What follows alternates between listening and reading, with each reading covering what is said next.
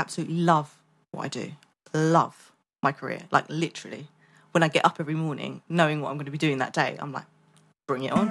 Hello, and welcome to Your Own Drum from the Empowered Feminine, where we speak to brilliant women about their lives and how to find happiness in a complicated world. My name is Claire Spink, founder of the Empowered Feminine and lover of all things that guide women home through self empowerment. So if you feel like you're in need of reconnection or recharge, this is a podcast for you. Welcome to today's episode. I'm really sorry to start this laughing. The reason I'm laughing is because I love Bridget Jones. And there's a moment in Bridget when she has to introduce someone, and all she's got going around in her head is Mr. T- Mr. Tits Pervert, Mr. Ah, Mr. Tits Pervert. So, with that in mind, I've been practicing for about 10 minutes beforehand to welcome my guest today, which is welcome Michelle Shavida. Perfect. Ah, yes, nailed it. welcome, Michelle. Thank you. Thank you for having me. Ah, it's good. We've um, been chatting before we came on the podcast, so we've got to know each other. We've realised that we're on the same wavelength. Mercury retrograde is happening whilst we're uh, recording this. we are glutton for punishment, so could all go completely pear shaped. We've had coffee beforehand, which is not so ceremonial, but never mind. We're um, just a little bit buzzy. And I'm going to hand over to Michelle in a moment because I really love what Michelle does in the world and the fact that we've been meant to record this podcast numerous times and we've had to cancel for whatever reason. And Michelle is a psychologist and she particularly focuses on working with children. Mm-hmm. And so this is really prevalent for what's going on in my life at the moment, which I'm probably going to share and overshare mm-hmm. during this podcast. Mm-hmm. Um, but first of all, I'd love to just welcome you in. And if we can kick off with why did you get into the work that you do? Good question. Okay, so I suppose if we were to go back to right where it started, the reason why it started is I lost my dad at 14. So my life was going on a certain trajectory. I kind of assumed I was going to kind of go more into like a media path, mm-hmm. journalism, loved acting, loved dancing, that kind of thing. So I thought that was the life I was going to have. And then his passing at 14 kind of changed things. So I kind of went that way. And it kind of made me realize how much more there is to life. And it made me also realize how much more I wanted to give back to life. And I just, I don't mean this in a horrible way to people who are in the media industry, but I wanted to do something a bit more deeper, Yeah, if that makes sense. yeah, I mean, I lo- I'm all for media, I love media, but there was just something deeper and more purposeful to his passing that I felt called to do. Um, and in, I think it kind of came to me that that was a quite a negative experience that happened to me. But if I could get something positive out of it yeah. and help others go through something, if they're going through something similar, then that would make that experience not as negative. Wow. Did you get support at 14? So I did, um, but I think as we was talking about earlier, I wasn't quite ready for it at that age. So there were many times when I taken to counselling and I would just sit there in silence. Yeah. So I can remember one experience, and it was just one session. Um, the the counsellor came, and I the whole session was like maybe 45, 50 minutes. Didn't say a word, nothing. And I think toward the end, I, I kind of said, I, I feel like I should be. I said this to the lady, I, I think. I feel like I should be feeling something, I should be saying something, but I don't know. There was nothing coming out. I wasn't quite ready to, to process it, or it was too much to process. Yeah. So at that point, it, it just was, it didn't work for me. So since 14, and I'm now 38, there's been numerous things I've tried, some more successful than others. Um, but now I'd say at this age, I'm, I'm in a much better position, and I have been for quite some time, to, to be able to help others with it. Um, but we're all works in progress, so there's still more to learn, Yeah. for sure. Never ending, isn't it? Never ending story. so, do you find that you've kind of developed, because of your own experience, do you feel that mm. you've developed your own ways of being able to work with children to help mm. them to open up and to understand kind of what's going on with them?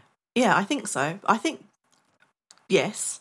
Um, I've obviously done a master's degree in coaching psychology. So professionally, I've got the qualifications and I've done the learning and got the mm. knowledge. But I think it's not. I think the reason why I'm successful with the majority of children that I work with is because I'm just myself and I'm authentic.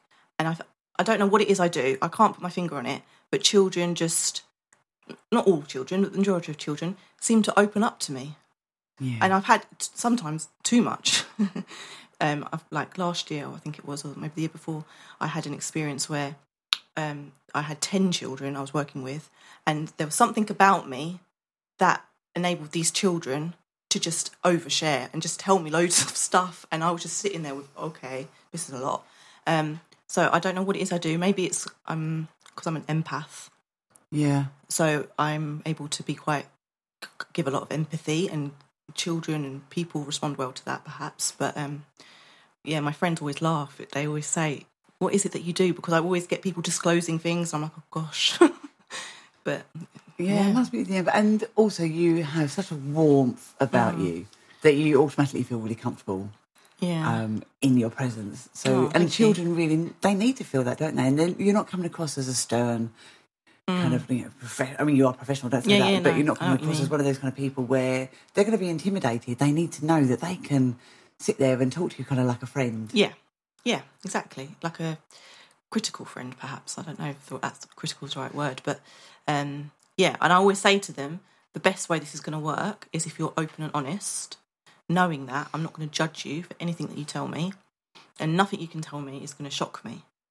Um, and obviously, if they say something that's safeguarding wise, I can't keep that to myself. But anything else, I will be keeping confidential. And I think that statement, perhaps, is what helps the children feel like uh, they can trust me, Yeah. and they they tend to then open up and tell me things. Well, and so you work with, I know that you also work a lot, don't you, with children that have got ADHD. Mm-hmm. Um, and this is something that you yourself was Yeah. diagnosed with only recently. Yeah. So this is the interesting thing. So um so I moved to Colchester in I think 5 6 years ago and was pr- pr- predominantly working with young people up to that point. Came to Colchester was doing all the networking that you have to do when you you come to a new area with a business and met lots of different people and got um, in with um, a, a social enterprise called Maze, which works with parents and children with additional needs, and also another one called Autism and ADHD. So I did quite some a lot of work with them. And through that work and other work I was doing in schools, I came across a lot of children with ADHD. Mm-hmm. And at this point, didn't know I had ADHD. And there was a particular school I went to, and I was working with three boys. One boy in particular who had ADHD, and it was extreme. Um, and I was like, wow, this is like, he was bouncing off the walls. And by the end of it, though, he'd given me a hug and he was like, thank you so much. And the, it was beautiful. And he's actually, he's changed quite a lot. I've got a lot of contact still with his family. But I remember seeing that boy and thinking, wow, you know, that's incredible to, to be like that, to, to be the way that he was. And then to find out then, I think it was a year or two later, that I myself also had ADHD, I found, thought that was like, wow. I wonder mm. if my, me having ADHD is what helps me work with these children. Yeah. Perhaps they can, They can pick- resonate with yeah, you. they resonate with it. They pick up on it or something. Um, but yeah, I didn't realise until I was 37. And I'm 38 now, so Wow. And how do you think it's been? Has it been like obviously a really positive thing? Just actually, I don't mean labelling it, but actually having an understanding of, Mm. yeah, oh, now I know what I'm working with. 100%. For me, it has been the Yeah. most positive thing because I've gone through 37 years of not knowing what was going on for me and getting often misdiagnosed and me doing my own kind of Google diagnosis, thinking, is it this, is it that? Which is just like, in a way, soul destroying because you're just like, you, you never quite figure it out. So to be able to get a clear diagnosis and know what you're working with, it just kind of opens up things for you and it helps you be more focused and go, okay, this is what it is and this is how we deal with it. And and I'm I really accept it. I'm really happy with it. There is times obviously you feel like oh, I wish I'd known when I was younger, but then you've got to I didn't. So there's no point me thinking like that. It is what it is kind of thing. Yeah. I've got um, quite a lot of friends around me that have kind of said to me that they've just got a diagnosis or they feel that they might be. Mm. And one particular lady, she said that it was so valuable for her finding out that she'd been diagnosed Mm. because she said now I understand why I never fitted into the Yeah. boxes of school yeah. or following this certain path, etc., etc. Mm-hmm. And she said it's just now that I've got this whole new acceptance of self, That's it. and also then for her to understand that she's got two boys. And one's all ADHD, and one I think is more on the autistic spectrum. I think, and she said, you know, one's taken after her, and the other one's taken after the dad. But you know, the, the whole family have got, um, you know, they've, they've got the autism or the ADHD within within them. But just for them to actually be able to work together and understand each other, Yeah. it's like any condition, isn't it? When you know what you've got, and you know how to work with it, it's, it's allowing other people to be able to kind of understand where you're at. Yeah. So that there's acceptance from from all around, and mm. like you say, I think that's probably why so many of these children that maybe are not diagnosed and some that will be diagnosed will be able to resonate with you Yeah. because they're going to pick up on that energy. Yeah. Because it does, I, I, do Yeah, believe that yeah, it, it gives is. off a very different vibe and a different oh, energy. Oh, Yeah, no, hundred percent. Like prior to finding out, I probably wouldn't have known many people of my like adults who had ADHD. Mm. I probably would have known maybe one or two.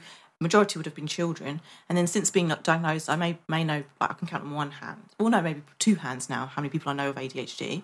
But being in their presence, it's just like your friends instantly. You get each other Yeah, you're like on the same vibe, you're same wavelength, and it's really hard to explain. But you click. It's like you click, um, which and it's like sometimes I find being with uh, certain other people who may not have ADHD and may have maybe a different condition or something. You really notice the energy difference yeah, because I did a group, I was teaching a group, and I remember just the energy I was getting from this group. It was very flat. I wasn't getting very much back, and I'm someone who gives a lot of energy. Yeah. So when I don't get much back, I'm like, this is hard work. so I do, I do agree with you. Yeah, it is a lot to do with energy. And do you? I mean, I know that obviously some of the work that I've been doing around inherited trauma, um, and they say how ADHD mm. comes from. You know, obviously we can get it inherited so that it, it mm. can travel down all through through the generations, mm-hmm. but also that trauma that happen to us either at birth, mm-hmm. during conception. Mm-hmm. Obviously, with your work as a psychologist, mm. do you see those patterns as well? And do you Yeah. have are there particular ones that you see that seem to kind of repeat themselves as certain patterns that kind of go, ah, that that kind of links into Yeah, it is quite an interesting mm. subject actually, and mm. I, I think possibly a bit contentious. I love a bit of contention. Yeah, let's bring it on. But um, someone who I really rate, recommend, respect is someone called Gabor Mate. yep, love. Love Yeah. Gabor Mate. And he's a big proponent of this idea, isn't he? That ADHD comes from trauma mm-hmm. because he himself has got ADHD Yeah. and his he was born during the Holocaust, so his mum would have been very stressed, and he thinks that's how he came to have ADHD. Um, and I can I can see why. Like Yeah. he thinks that way. But then when you bring, I've obviously been grappling with this, and I've sometimes get a bit confused because you obviously got that way of thinking, but then you bring that idea to people like psychiatrists, other psychiatrists, or he's not one, but psychiatrists or medical profession, and they were like, trauma does not cause ADHD. In fact, I was told trauma does not cause ADHD, but ADHD can be traumatizing, which I thought was quite interesting way of looking at it. So I'm, I'm I'm in two minds. I'm not too sure. I think for me, I think it's a bit of both. If Yeah. I'm honest. I think from birth, I probably, I, I know from what my mum has reported, I was I cried a lot as a baby, and I, it was very difficult to soothe. hmm So I wonder whether that was because something was going on with my brain. Yeah, and where that's come from i mean i can't fully say. Yeah, because they can't really tell me like the causes still. Yeah. but um so uh, from birth i was a, a challenging child and it, it started young for me. So but then there has been trauma as well in my life. So it could be a mixture. Yeah. And whether that brought it out more, yeah. Particularly. yeah i think so. Well, i think i think the traumas that i've had probably were more traumatizing because i've got adhd yeah, so for someone else they probably wouldn't have found it that traumatic yeah. Maybe. And and maybe the reverting, like you said, when you went to your therapy, that you kind of went back into yourself and you didn't really talk. Mm. That's probably your way of coping with it because maybe if people hadn't really, through a younger childhood, really understood who you were before the big trauma Mm. of your dad, that they're not then going to understand you. Again, now, so it's like you've, you've kind of learnt that pattern of of not feeling really understood and heard. Mm-hmm. Um, and then it makes it obviously impacts it even more when you have got this massive trauma that you're trying to kind of express and talk about. Yeah. Yeah, possibly. Yeah. And I think this is a really, I mean, it's, like I said to you earlier, this is hugely prevalent for me. The the fact that you work with children that have got traumas, Yeah. um, and you know, I'm always being somebody that wants to be real and authentic, and so you know, my podcast is going to be no different from when I'm in real life or in my teaching. Um, my daughter, her father left when she was about seven. I mean, she was glad that he went because she knew that he wasn't the nice. I should be careful because in case I doubt he will listen to this. Um, you know, he wasn't the greatest dad. Um, and she had therapy at the time because she had a lot of anger, and she used to express it really easily. At seven, she used to go up and really pummel the pillows and really express it out. Yeah. She'd bounce on the trampoline and scream and shout. Yeah. And then it kind of eased up a little bit, and she didn't have any contact with him for four years. Last year, she invited him back into her life. She wanted to give him another chance. Okay. Um, and unfortunately, he let her down again. But this time, it's impacted her massively. Um, but, but because she's always kind of been so emotionally mature with me, uh, and with uh, you know the teachers say at school that she's able to express herself, I was like, oh, she seems to be coping okay. She was quite blasé about it, like, oh well, you know, it's done it thing. But really, in the last couple of months, you know, my daughter started doing some self harming. She's kind of controlling her food. Mm-hmm. Um, she's getting into a little bit of trouble, mm-hmm. and this is really out of character for her. But mm-hmm. luckily, I'm really grateful. Her school have recognised that it is her mental health, and you know, it has taken her to reach this real climax of kind of the trouble that she got into yesterday at school for her to finally break down and talk about you know how angry she's had the mm. rejection she feels just even walking down the street and seeing other dads with their mm. daughters Yeah, yeah. and how or their children and just mm. seeing them having fun mm-hmm. she said that hurts her so much and her big thing is like not feeling good enough um, not feeling worthy of him loving her which is really hard Yeah. you know she hasn't lost her dad the same way you lost your dad Yeah. But it's kind of the same. but it is still it's still a trauma for Yeah. them and i think you know with the work that i do i see women coming in all the time that have got either a father wound or a mother wound you know. There's always like an, a, a problem with one of them. And i see this impact on people Mm. in their you know their 30s their 40s sometimes their 50s and so i've always been really aware that you know i don't want my daughter to carry these wounds um and it's kind of ironic that my daughter does. Yeah, but clearly there's a reason for that because you're in a good position to be able to then help her through it, and like Yeah. not you yourself, but you know to, yeah kind of what's going on for her. So this is divine timing. The fact that you see, this is why I do Entered these podcasts. See, you get people coming in. It's like, oh, I need you in my life. Well, I do believe that you meet people when you're meant to meet them. Yeah. for sure. That's yeah, that's always how it. Synchronicity, I'm a big believer in. Absolutely. So, do you feel that? I mean, there was a lot of children, and I know because Mm. the school said it, and I've got friends that have got their children going through the same thing. You know, I know that they say, "Oh, you know, self harming is um, a trendy thing on TikTok," but they're doing it for a reason. Mm. You know, it's not just because it's trendy; they're doing it because they need attention, and it seems to be Mm. on the rise. You know, the school did mention to me as well that it seems to be on the rise. Mm. So, do you feel that this is kind of an area that you cover a lot as well with Mm-hmm. with these young? main- I guess is it mainly girls? Um, so typically, it's it's a mixture. I would say more for like the secondary school age. It's typically more girls, and then primary school is actually weirdly enough, it's typically more boys. It has been. Okay. I wonder if it's because of the way that they display their emotion is more noticeable as a child, perhaps. And then they kind of, when they get older, maybe, I don't know, they show it. They might still show it. But yeah, it's a mixture. Um, uh, what was I going to say about that, though? Yeah, yeah, I can work with both. Um, And you obviously a lot of. I mean, there's a lot of trauma that these kids are carrying because Yeah. you know I remember growing up. Mm. You know, I'm in my late forties. I'll say mm-hmm. that quietly. Mm-hmm. where all my friends we were all in solid units. We had mums and dads, and it was really solid. Mm. And now, mm. you know, it's so.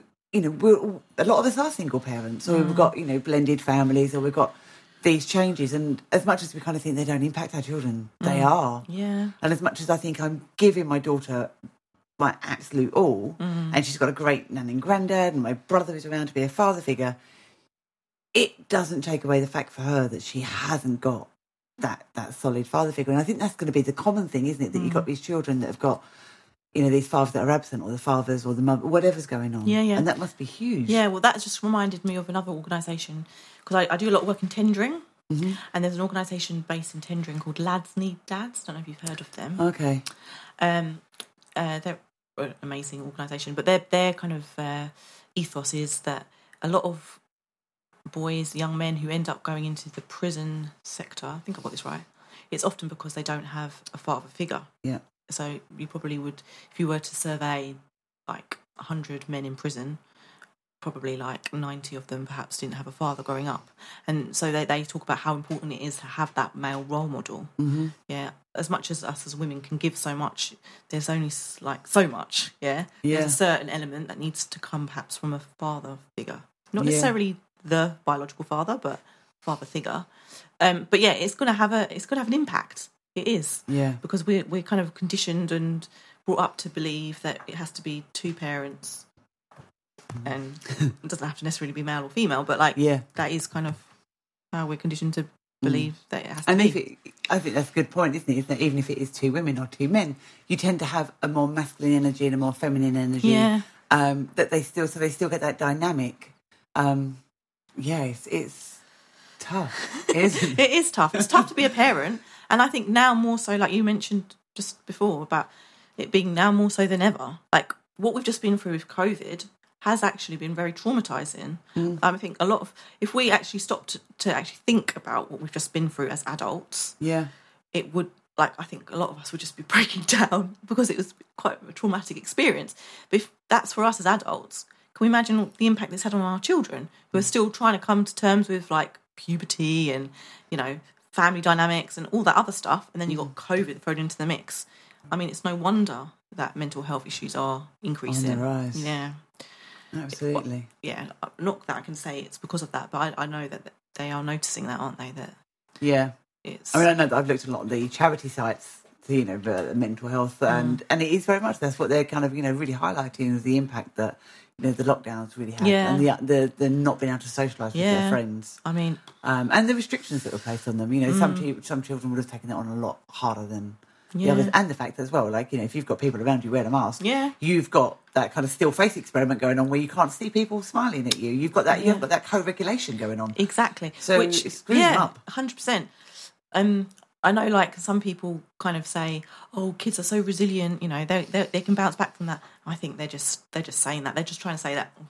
I could be wrong. I may be wrong, but to make be controversial. to, just to make themselves feel better. But I do think it's going to have an impact, like you say. Yeah. The the mask, yes. Like when I was saying about like sometimes when you're in certain company and and you're not getting very much back, and that's even without the mask. yeah, So if you put the mask on top and you're not getting that kind of what you you Mm. normally tend to expect, it's going to have an impact yeah. neurologically. Absolutely. Oh no, I completely agree with you. I, I really do because I think, you know, especially these little tiny ones that are like you know two, three, four years Yeah. of age, that all they're seeing, especially if you've got their mums and dads still walking around with masks, and those that are living still massively in fear and wearing them in their house or you know, in, the, car. Yeah, I know. You know, when they're on their own. Those poor children that have now got no, like I say, no, they, they haven't got that regulation going on. They haven't got that co-regulation, Mm.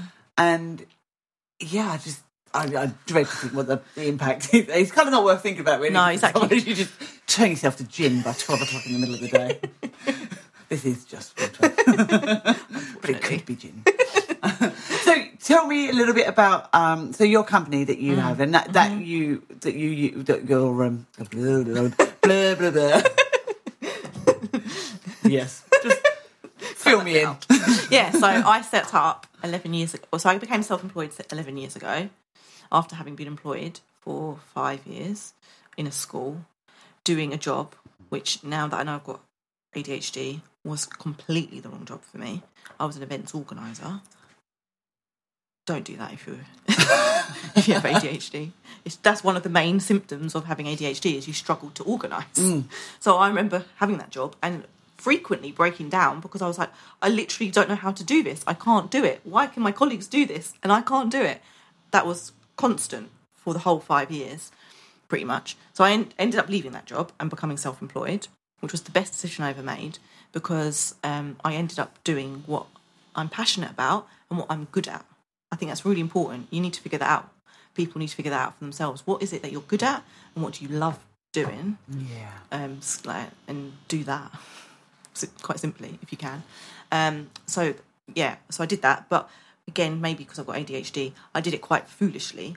I literally left that job and like I got like a a part time job for eleven hours, so it wasn't going to bring in a lot of money. So I kind of took a brave leap of faith and just did it and just hoped for the best. Obviously, it's worked out for me, but it was quite difficult for about nine months um, figuring stuff out. But got through it, and now absolutely love what I do. Love my career, like literally. When I get up every morning, knowing what I'm going to be doing that day, I'm like, bring it on. Like it's a joy to do what I do because I've created it.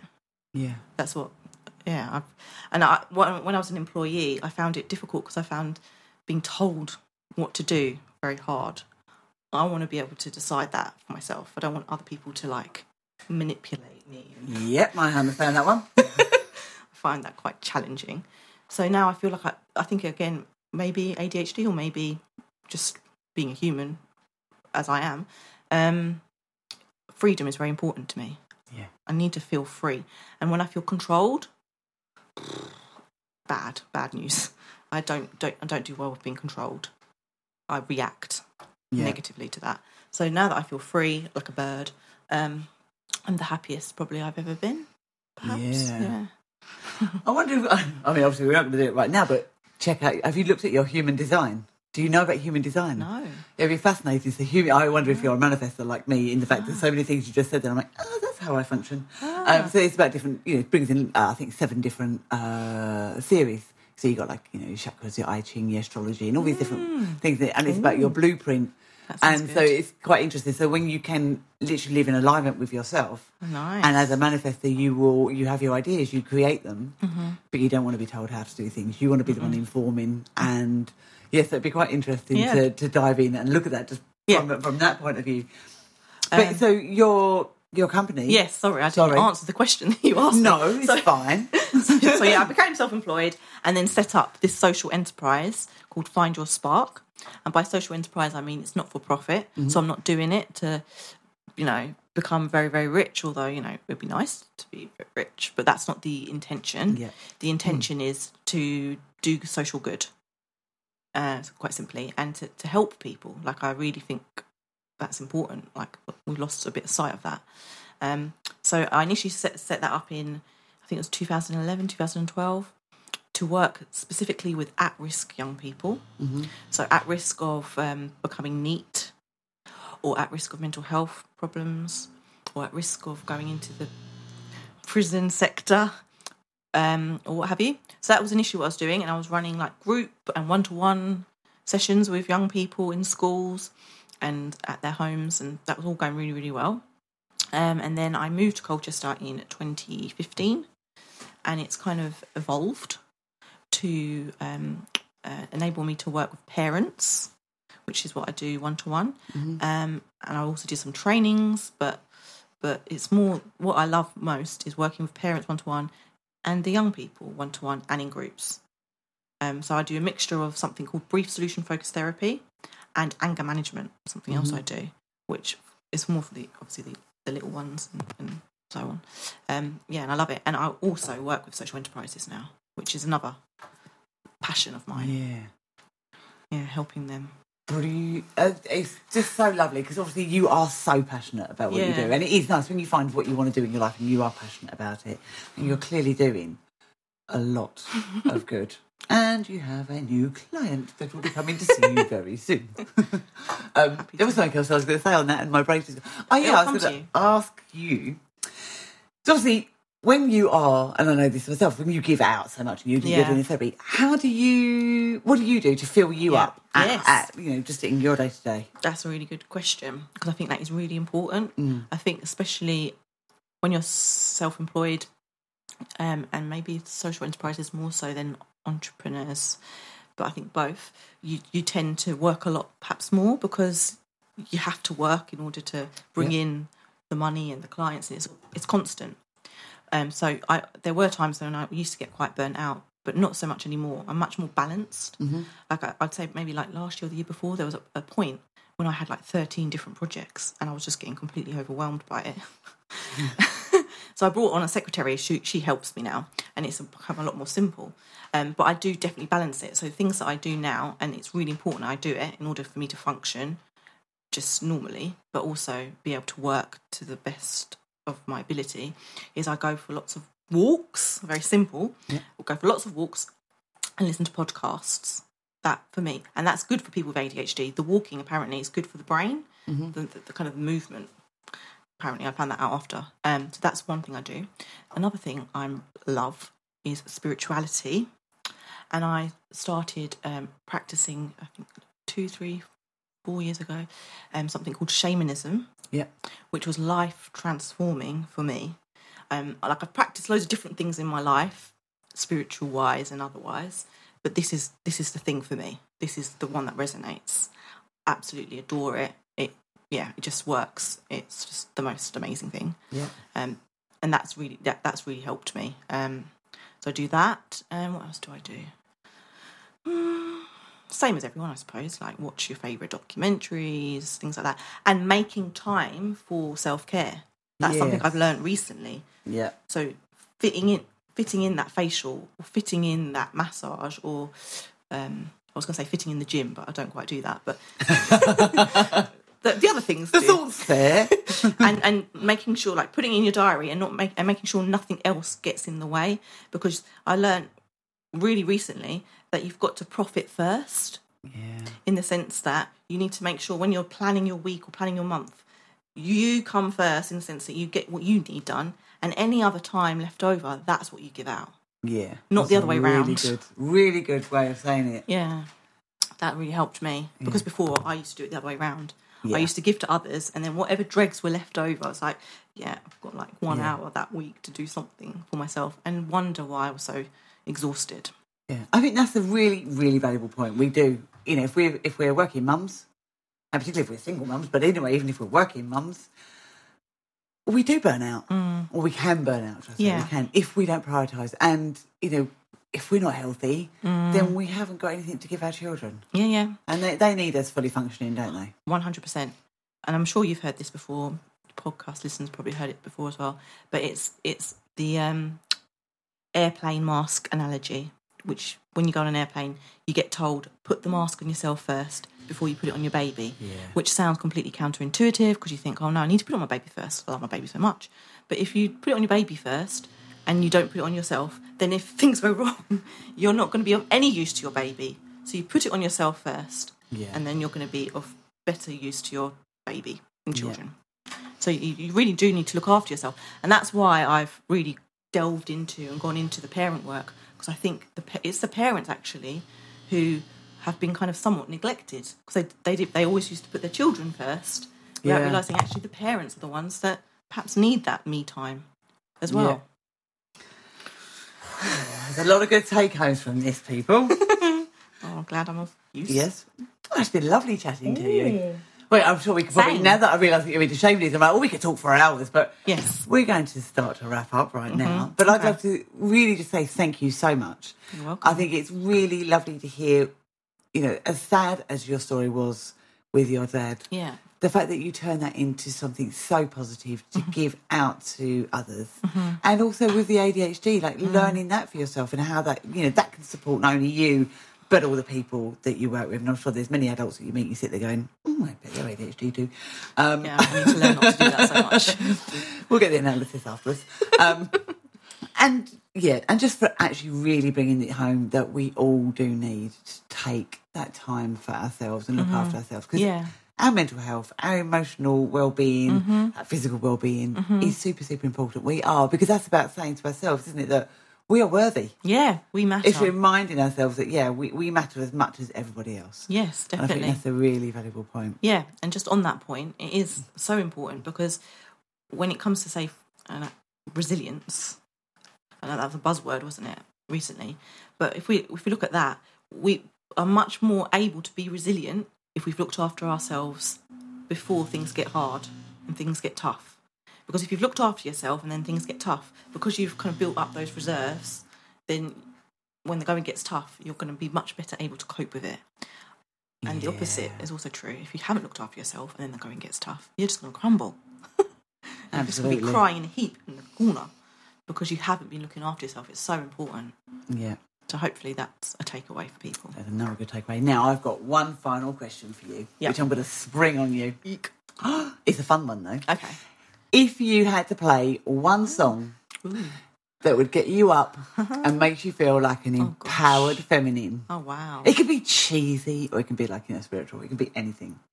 What would it be? Do you know what it is? Mm-hmm. My favourite. This is the song that resonates so deeply, and it's something I listened to when I was younger, and then I've recently come back into love with. Like I heard it recently, and it was just like yes.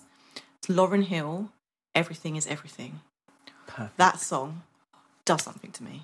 It's so powerful. I'm going to be listening to it on the way home from this. Do And we're going to add, so the idea of asking you, you're the first person I've actually asked this question to. Mm, exciting. We're going to create an Empowered Feminine Spotify playlist, and I'm going to ask every podcast person Uh-huh. to tell me their song. So yours goes at the top. Woohoo! Should we high five on that one? Yes, please. Thank you, Michelle. You're so welcome. It's been an absolute honour to Yeah, have you on the podcast. I'm so glad I came Yes, today. I'm very. I know it worked out perfectly. was meant to be. Yes. Thank Yes. you very much. I'd like to thank everybody for taking the time to listen to us as we just chatted about everything that kind of decided to just throw its way at us.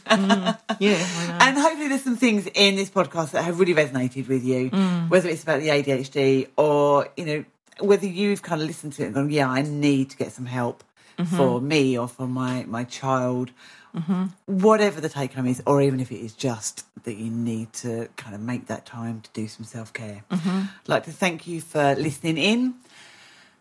And now I'm going to say goodbye to you, Michelle. Mm-hmm. Shavida. well done. Fantastic. Goodbye. Goodbye. If you've enjoyed this show, then please subscribe so you don't miss an episode. See you on the next one. Big juicy love.